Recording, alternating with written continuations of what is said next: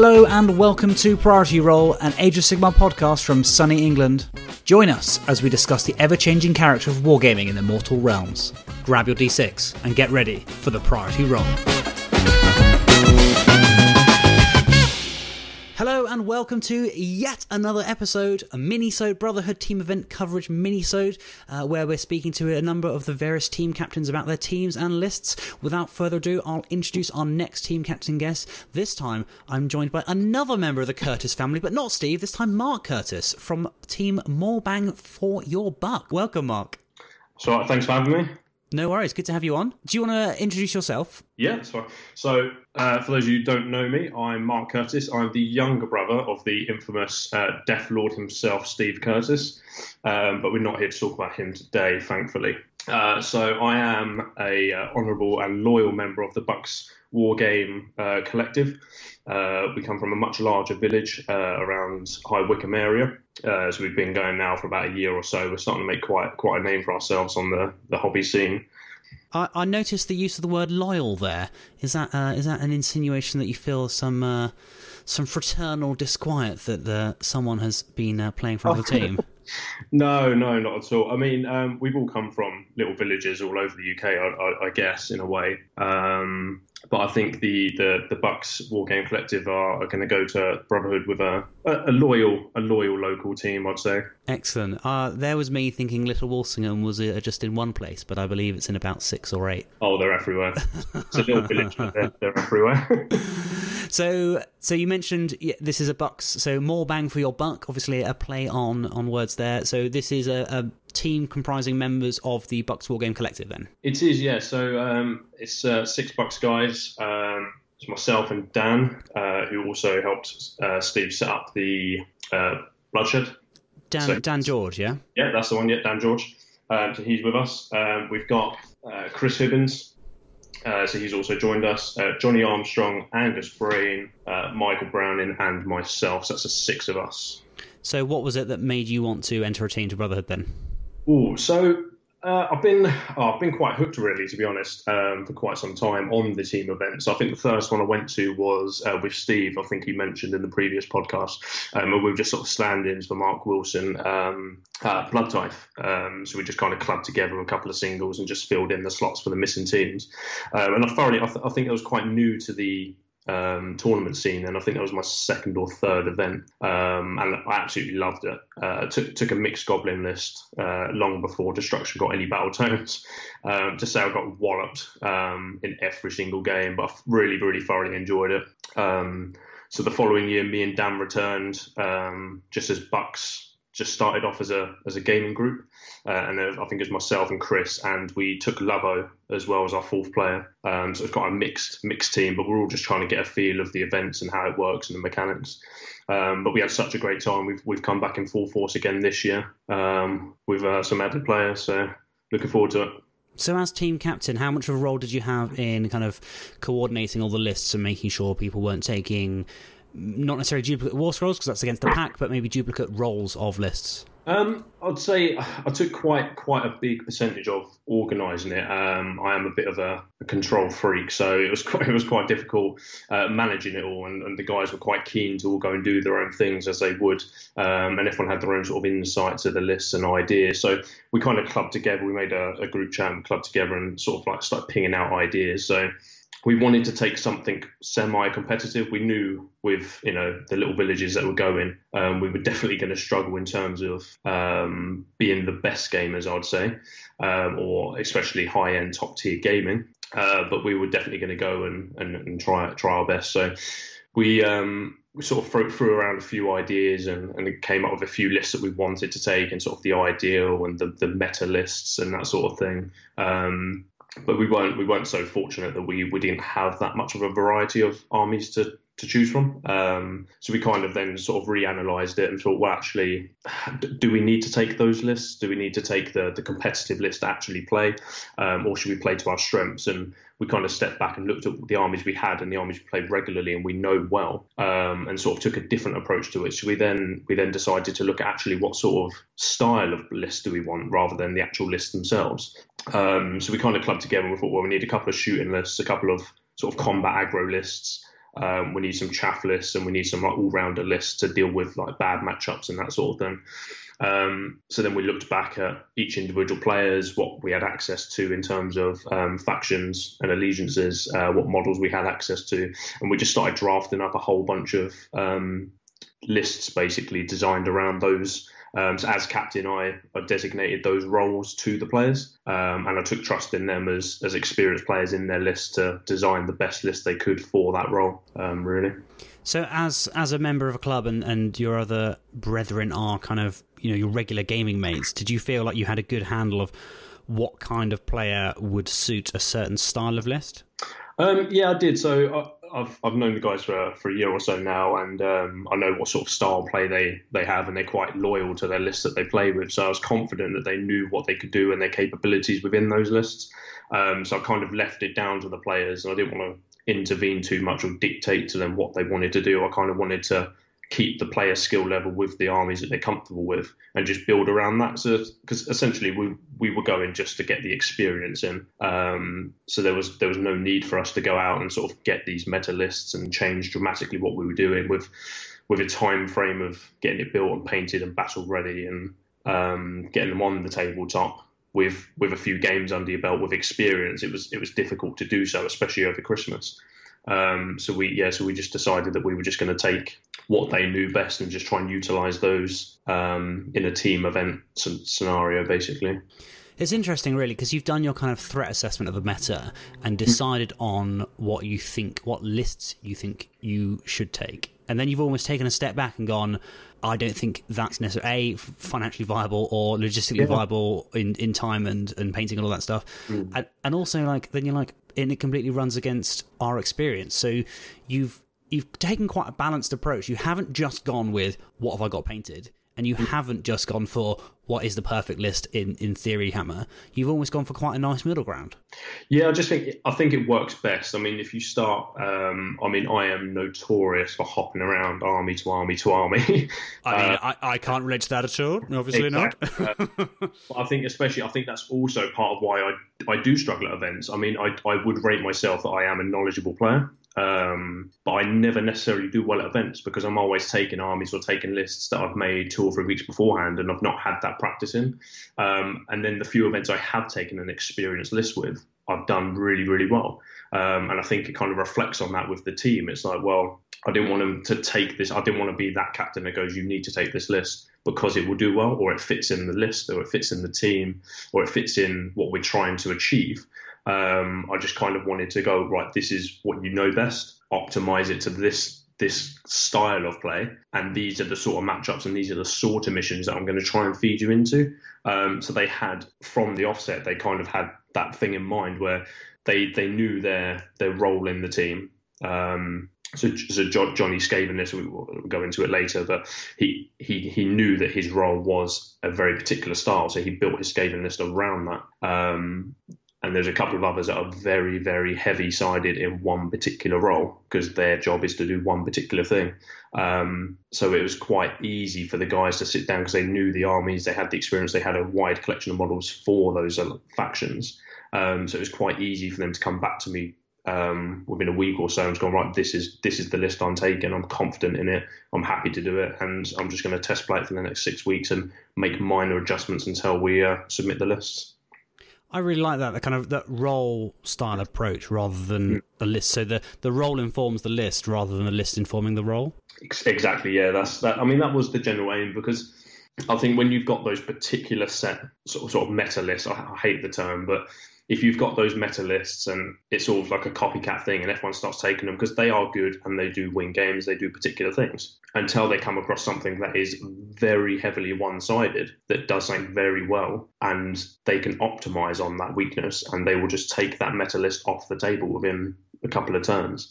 Um, so I kind of wanted to throw a few of those into to make the matchup system a bit more of a struggle for our opponents. And then a few general ones in there, and then a few um, specific in other roles, just to help with the matchup thing. I think if you've got six meta lists or all round lists that are just kind of good at everything and just good single tabletop event lists, um, they definitely struggle against lists that are designed for events uh, like this that are specific to certain matchups.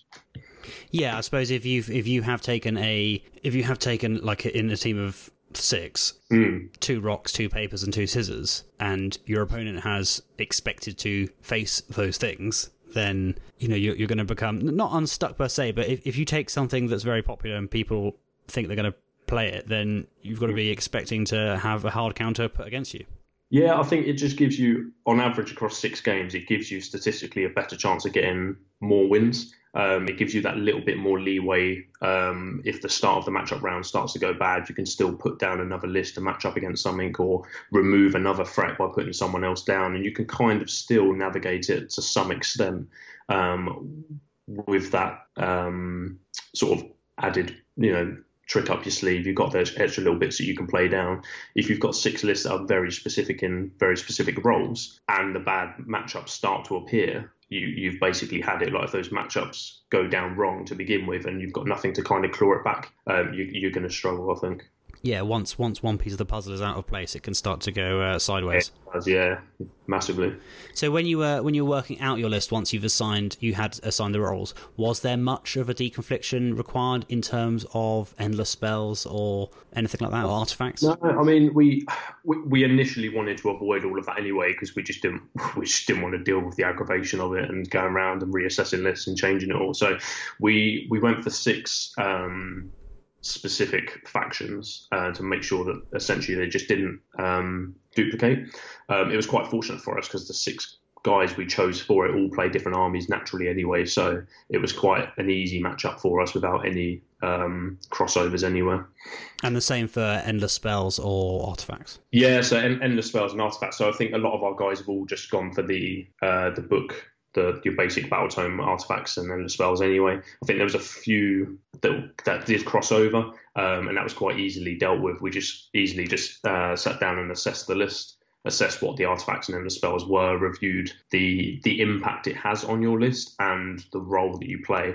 Um, and we basically just delegated them to the, the player that needed them to enforce their role better, um, whichever one had the biggest impact on their on their lists. And, and what artifacts were they that, that were appearing in that kind of conflict Oh, area? It's just the, the classic like ethereal amulet and that sort of thing. Um, and it was it was just they had to go to the the heroes that needed to survive or could have been matched up against shooting lists and that sort of thing. Um, I think our initial six, where we started looking at these sort of problems and the crossovers uh, to the M6 list we had, um, I think they were completely different anyway. The whole thought process started to change quite dramatically over the period we were making the lists. Fair enough. And what's your what are your aims for the weekend, both on a personal level as a captain, but also as a team? Um, I think so. We're, we're definitely going to aim to try and win, or, or win as many as we can. Um, failing that, just get drunk. Um, so we we we've set our bar mid mid level. We kind of want to aim for the top half of the teams, um, so top eleven out of the twenty two. Um, I think if we if we land there, we'll be happy. Um, to be honest, I, th- I think we're not we're not bringing the biggest sledgehammer lists to the event. Um, we're definitely going there for the experience. So I think a lot of us want to roll into more team events. So we're just going there for the the know how and knowledge really, um, and just have a good laugh. Any kind of uh, personal objectives that you want to achieve yourself? Um, yeah, so I'm so I'm, ta- I'm taking a, a much loved um, army of mine. So it's my Kharadron Overlords. Um, so I'm hoping to try and get some best painted armies, army awards for for the faction. Um, it's part of the reason for the decision making as to why I'm taking them. Because I'm much more on the hobby spectrum than the competitive game, and um, so that that for me personally is even if I get a nomination, that will that'll be something for me. Awesome. So what uh, what what do you think the podium's going to look like at the end of the weekend? Oh well, there's there's quite a lot of experienced village boys going. I think, yeah. I mean, put putting the grudges aside, um, I definitely think it's it's going to be a tough one. There is a lot of competitive players going, um, and I think anyone who's anyone is here. There's some big names. Um, there's some big big lists, um, and ultimately, I I thought I was looking through the list. I was looking through the teams. I was like, oh shit. Um, there's it's going to be a tough weekend. I think. Um, my personal money, I think it's it's going to be a tough one for the podium. Um, I think Team Keen are definitely going to be up there, um, unfortunately. Um, and Dice Stud Gamers Club, I think between those two teams, the the players in them, um, the contribution they've put to, to the event and their and their teams um, and the experience of the players, um, I think they're definitely going to be up the top end 100. percent and are there any any surprise lists out there? Not not necessarily on a team level, but any any lists out there that you've kind of that have really I don't know that you really caught your eye that you you'd like to see play or you'd, yeah, you'd hate to play. Yeah, there was a there was a couple of quirky ones in there. I think I must say, looking across the list, it it was very samey. There's a lot of very samey lists and a lot of repeats um, in things. So it'd be quite keen. I'll be quite keen to uh, to see how the players run those. Um, there's a few in particular I, quite liked. Um, the event themed list, the ones that have been purposely designed for them. So it's like I think one of them had 85 hard boys in. Um, so that's that's a lot bodies with a four up save to shift, um, backed by war chanters as well, so that the damage output be quite cool. Um, from a war clan player myself, that looks fun. Uh, it looks great, great fun on the table. Um, there's a couple of double idle lists as well. Um, so that'll be interesting to see. I really want to see how those go. So I've made a few lists myself for that, um, and it looks it looks decent. Um, yeah, there wasn't. I would say there wasn't any particular list that have really captured my eye. Um, there's a few there's a few unusual combos in there, I must say, um, but there must be you know method behind the madness. So we'll, we'll see how they play out.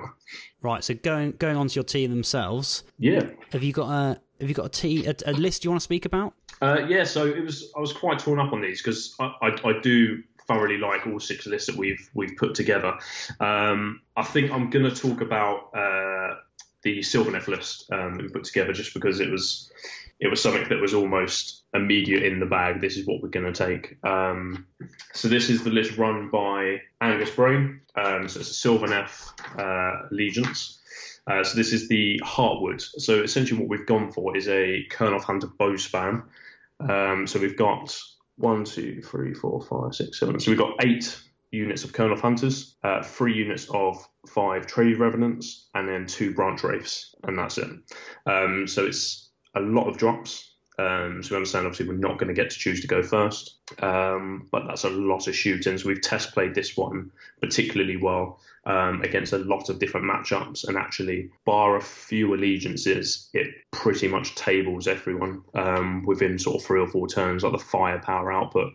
Um, the only drawback we found with it is it's very mission dependent. Um, it's going to auto lose against the, the, the hero missions. Um, it's going to struggle against a lot of mobile moving around, especially if those key pieces um, get taken off and you can't get the trees down. Um, so yeah, it's, it's, it's, going to be difficult. But again, this is this is one of the lists that we designed to do a very specific role um, and take down those armies that essentially just sit on objectives and do not move. Um, and I think it, it, fits it fits the role that we intended, um, which is all we can ask for, really. And and how does that, without apart from pure damage output arranged from kind of hunters, is there any any specific combos or tricks within the list? Uh, yeah, so with the Heartwood, um, the Branch Wraith um, with her artifact allows rerolls to hit. Um, so she sits in there and gives gives all the the bows the rerolls. Um, and there's a few Tree Revs in there so they can dart around the table, um, give the threats uh, of the teleporting um, outside of nine. Um, they can still take the objectives. There's a there's a little there's a few quirky tricks in there with the branch wraiths as well, so they can um, summon up the dryads with their spell on the war scroll. Um, you can teleport those out to help reinforce um, shield walls, um, taking the objectives through teleporting via the trees. So there's a, there's a couple of ways. I mean, it's it's quite fixed on certain aspects of of the uh, the game, um, so it's going to struggle if the matchup goes wrong, it's going to struggle massively. Um, but then that's when we we've also then looked at the secondaries and the missions, and actually with with the right mission um, and the right secondaries, we can still claw those points out from that list, even if it then does go in with the loss um, for the game itself. What about a uh, another list? Is there anything uh, else you want to touch on? You've got you've got quite a nice variety of things there, and yeah, as you say, they're not they're not all kind of they're not too extreme. I think that Sylvaneth one's probably the most extreme, isn't it? It is, yeah. So that was that was one of our six that we decided that we wanted to focus it and make it a um, a list based for a team event, a specific team event. Um, we've got a couple of all-round lists as well. So we've gone for. Um, so I'll go through Dan George's list as well. Um, so he's done quite well with this um, a, a, few events he's done. So um, we ran the Big Waaagh. Uh, so it's from the realm of Shyish. Um, so the, the intention of this list is it's a lot of bodies. It hits hard. It's fast moving. Um, it's got a few tricks in uh, where it can basically get around the table with the Iron Fist. Um, with the Mighty Destroyer move, the Hand of Gork from the Wizard. Uh, so the intention of this list um, is to basically match up against um, either slow moving armies, armies that can't deal with armor, or armies that struggle in combat. So he was kind of our in the middle all rounder guy um, to deal with. He was sort of that back burner card that we can then draw out if the matches start to go wrong to try and get some wins back. Uh, so I'll just quickly run through his list. So he's got the the Maw-krusha. Uh, he's the general with brutish cunning for his trait, and the artifact is the ethereal amulet. So we decided to go with that for him, um, just to make him a little bit more resilient. And then he's got the mount trait, the Weirden, and he's gone for the orc Weirdnob Shaman. Uh, he's got the artifact uh, Shammatic Skullcap, and then Lore of the Weird, he's gone for the Hand of Gork, uh, so it's teleporting the units around. And then he's got two War Chanters with Fixin' Beat and Get 'Em Beat to make those guys extra extra punchy. So he's gone for the Iron Fist Battalion. So he's got six Gore-gruntas and then four units of 10 Hard Boys. So we did play around with this list a few times and we were thinking about taking units of 15, units of 20. Um, but then we settled on the final list, which was multiple units of 10. Uh, the reason for this is it then allows him to play other styles of play. So rather than being the super aggro list, teleporting around the I, table. I think it gives you flexibility in more more scenarios. I, I think if you go going big and big blocks and, and kind of you know these massive units of orcs crews you know two, maybe two units of 20 or something that could work but it definitely it sets the style of a list quite at a quite fixed level whereas if you have four units of 10 you've got much more flexibility and much more board presence Oh yeah, hundred percent. It was um, it was definitely one of the. So this one in particular actually reflects quite nicely where we looked back at the roles of the list, um, and actually it didn't it, it didn't need to be that aggro. Um, so we did drop it down to multiple units of ten for the safe side. So then we could take the objectives. We can then sort of use it as a as a flexi list almost and, and match against other things because it didn't have to have that role of right. I need to go across the table and just decimate everything. Um, he can just feed stuff in and teleport things and, and play a bit more of a tricky game. Um, so he was yeah, it was quite a handy list to have in, in the team, I think. Awesome. So, what's been the most challenging thing about preparing for the event? Oh, um, letting people make decisions. I think. uh, what, not making them, leaving control of those decisions to yeah, other people. So I'm, so it, we made a super sweet spreadsheet that had like 22 um, graphs with every team list, every team of um, player, um, and we, we, went through and individually matched them all up. Um, it took hours to put together, um, but I let those guys take control of those matchups. Um, so I didn't play too much of a part in that. I trusted them with their lists and what they felt comfortable playing against. Um, and based off this is what I'm going to use to go through and actually do my matchups. Um, so I've left it down to them that essentially we're going to try and match the, the good matches into the good matches that they say they can do. Um, and ultimately, obviously, if they come out losing it, it'll be a question of you know what what went wrong. Um, did did they not play it? Was it a bad mission? Did did I give them the bad matchup mission? Um, was it a bad secondary? Um, did they just have real real bad luck? I, I, mean, I really wanted to kind of just sit down and just do all the matchups, do all the lists, and go right, guys, this is what we're taking. Um, but that wasn't the purpose of what we were doing as a team.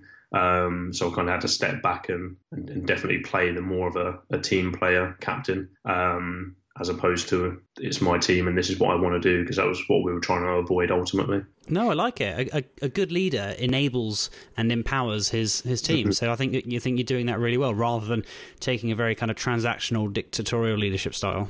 Yeah, exactly. I mean, if it all goes wrong by the second round, I'll just be at the bar. But it's um, yeah, it's it's it's definitely the better approach, I think. And is there anything you're concerned about or apprehensive about for the weekend upcoming? No, not at all. I mean, obviously, like we're all we're all just going there for for the experience. Really, we really just want to see um, more of a feel of how the events run. Um, this is my first time playing the role of captain. Um, I've quite enjoyed it all. I've quite I've, I've liked the build up. I've liked the tension um, and the sort of banter between the teams and the lists and and who's taking what and how we're going to deal with certain threats. And it, it kind of it broadens your experience a little bit more. Um, I, I, did look through a lot of the lists and I was like, oh, hang on, actually, I don't know what any of these do. Um, so I kind of forced myself to sit down and read through books and understand lists better and understand the thought process of them and how they work. Um, so, so in that that in itself, um, as a player, I feel a lot more experienced already just by understanding a lot more of the different armies and different techniques and how you can play the game itself. So, if you had one piece of advice to offer all the players attending, what would it be? Just just have fun. I think there's there's a lot of um, local villages going um, that are all going for a good time and good spirit. So I think team events are by far the best type of event. Um, I love every every aspect of them. Um, I just think just just go and have a laugh. It doesn't matter too much if you mess up the matchups, you mess them up. Um, you've got six great guys playing six great games. Um, and I think that's all there is to it. Awesome. Well, thank you very much for joining us. It's uh, oh, it's sure. good to have you on. Good to have another Curtis on. Any any more members of the family we should have on at future episodes? Uh, not not war gamers, no. right. So um, before we do the final two questions, have you got any shout outs? Uh, obviously, uh, Bucks Bucks Wargaming Club has had uh, two people shout them out twice uh, on podcasts, but you by yeah. all means do it again, or, yeah, or Twitter so, handles, anything like that. Yeah. So Buck Buck Wargames uh, Collective, so they can have a, a third shout out. Um, we definitely, as I said, we're, we're making a bit of a name of ourselves now, so watch this space. There'll be more events um, and some other bits and pieces on the horizon, no doubt. And if people want to find you on Twitter, where can we get you? Oh yeah. So uh, my Twitter handle is at goblin underscore sneaky. Uh, definitely fit in for my my play style and armies. Um, not overly active on there, but if people want to follow me and, and get some good hobby content, there's a place to go. Excellent. Right, so final two questions. If you could protect one thing about Age of Sigmar and never have it change, what would it be? So let's say the, the game is being rewritten from the ground up. And uh, if you could only change one thing about Age of Sigmar and the rest of the game's never going to change for the rest of time, what would that be? Oh, these are definitely tough questions. Um, oh, right, so the one thing I would keep, I really like the choice of who goes first with the lower drops, um, and the reason for that is it really makes you rethink how you build your lists. Um, taking a battalion or taking one less unit for the choice of going first makes a huge difference in the game. And I quite like that aspect. I love the the sitting down and sort of hammering out the lists and trying to tactically structure them. Um, and I think that plays a massive part in it, and in units that you take, and battalions, and um, everything else involved in, in that spectrum of the hobby. And what about uh, if you could only change one thing? Um, it's, it is, it's, it's a good game at the minute. Um, I wouldn't change too much, but I think my biggest bugbear uh, would be the CP stacking. Um, being able to stack command points. I know they've started to flatten it out, and there's a lot less of it. Um, I would like to see some sort of core rule um, that just says each command ability can be used once per turn or something, um, just to make it a flat rule across the books, not just the updated ones have it and the old ones don't, so they can still abuse certain command abilities and that sort of thing. So I think just a flat line across the the game um, would just be quite handy. It's interesting because you could say you could tweak that in different ways, couldn't you? You could say command abilities can't be used more than once in a, in a turn, or you could say command abilities can't be used more once against the same unit yeah. in, a, in a turn. Mm. Or you could even mix around, you could remove access to as many command points. So you could do something like command points that you earn in a turn can only be used that turn. So that's yeah. another interesting way of maybe you don't necessarily, you might not change the old core mechanic, you might introduce a new one perhaps, and, and so that people can't save up command ability. So the one that you get with your battalion, fine, that that stays on. The one that you can buy, that stays on. But the one that you generate, or maybe you steal back or something, maybe they have to be used that turn. Yeah, I think that would be quite useful as well because it will stop people kind of like foresting them and, and just storing them for a few turns and then going in with the big hits. I mean, if that's what the list is intended to do, um, I don't think it's necessarily right. I think the the abilities aren't quite balanced um, across old books and new books. So I think it's if you've got good command command abilities in your book and, and you have the ability to stack all of these command uh, points, you, you kind of have the upper hand against people that aren't so fortunate or don't have those command abilities um, in the same way. I think it would it would definitely the the generic ones would definitely be more useful um, if you have to use it or you lose it. Um, seeing the rerolls of hits and, and wounds and saves um, will be used a lot more frequent, I think, because people would rather just use the abilities for the sake of using them than than lose it. Yeah, and and I'm not to be honest, even you know, in in an attempt to play devil's advocate, I'm not sure I've even suggested a good solution because with with the 50 point one that you can buy and taking battalion, you can still have kind of maybe two enduring command points anyway, and you know, let's say turn three, you you've still got three command points by turn three because you've got the two that you that endure and the one that you generate. So not even sure that solves the solves the problem. So yeah, yeah it's it's an interesting. It's um it's there's, there's a lot of potential. Even small tweaks to core rules could really change the kind of dynamic of the game, couldn't they? Yeah, massively, massively. Awesome. Right. Well, all that remains is for me to wish you and the rest of More Bang for Your Buck uh, the very best of luck for uh, Brotherhood. Thank you very much. Thanks for having me. Enjoy. Take care. Perfect. Cheers, man. Thanks for listening to Priority Roll. If you want to get in touch with us, we're at Priority Roll on both Twitter and Instagram. You can send us an email, priorityrollpodcast at gmail.com, or you can go to anchor.fm forward slash priority roll and leave us a voice message. If you want to leave us some feedback, we're always looking to improve, or if you just want to suggest a topic to talk about on one of our upcoming shows, then feel free to get in contact with us. We'd love to hear from you. Until next time, thanks for listening to Priority Roll.